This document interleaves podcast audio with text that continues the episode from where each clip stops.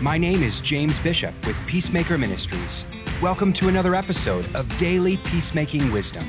Let's join Pastor P. Brian Noble as he explores God's Word. Thank you, James. Let's dive into God's Word and let Him transform our hearts.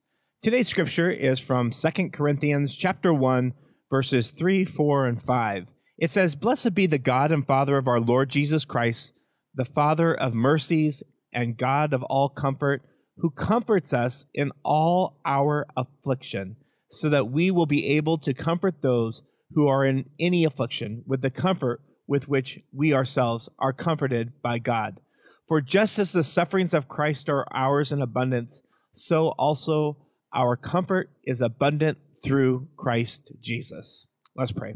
Heavenly Father, I thank you as we dive into your word today that you are a God of comfort, a God of peace, a God of reconciliation.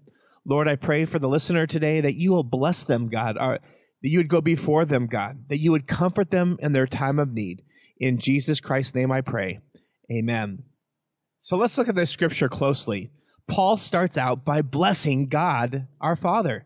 He says that God is the Father and that Jesus Christ is our Lord. Now look at the attributes he says about God the Father that he is full of mercy and he is the God of comfort.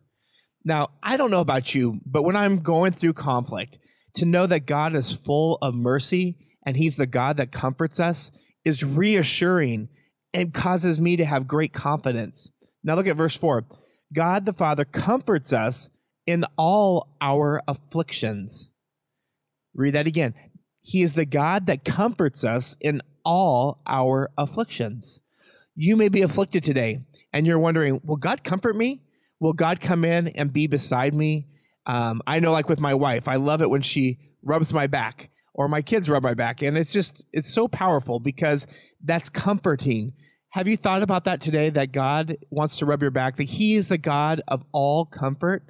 And He comforts those who are in affliction. And you may be going through an afflicted time today and wondering, what should I do? Well, let God comfort you. But there, more importantly, there's a reason why he comforts us. Look at this. So that we will be able to comfort those who are in any affliction. There's a reason he comforts us so that we can comfort others. I never thought of it that way, but God's word is so true. It is so amazing. You're being comforted by God today so that you can comfort others. The reality is, I think most of us forget to take the comfort that God gives us and to share that comfort with somebody else. See, the same comfort that God comforts us, we're to comfort those around us. Then he says this For just as the sufferings of Christ are ours in abundance, you may suffer because of Jesus Christ.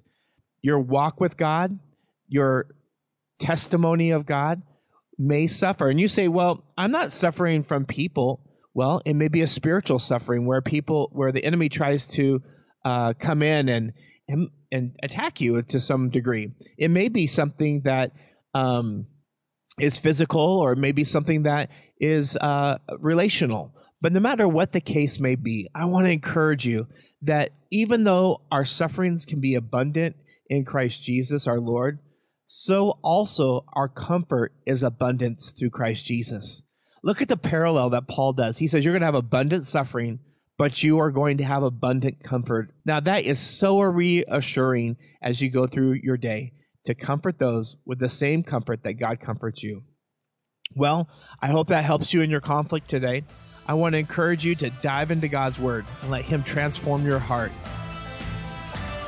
For peacemaking resources, to bring us to your community, or to donate, go to www.peacemaker.training. God bless and go make peace.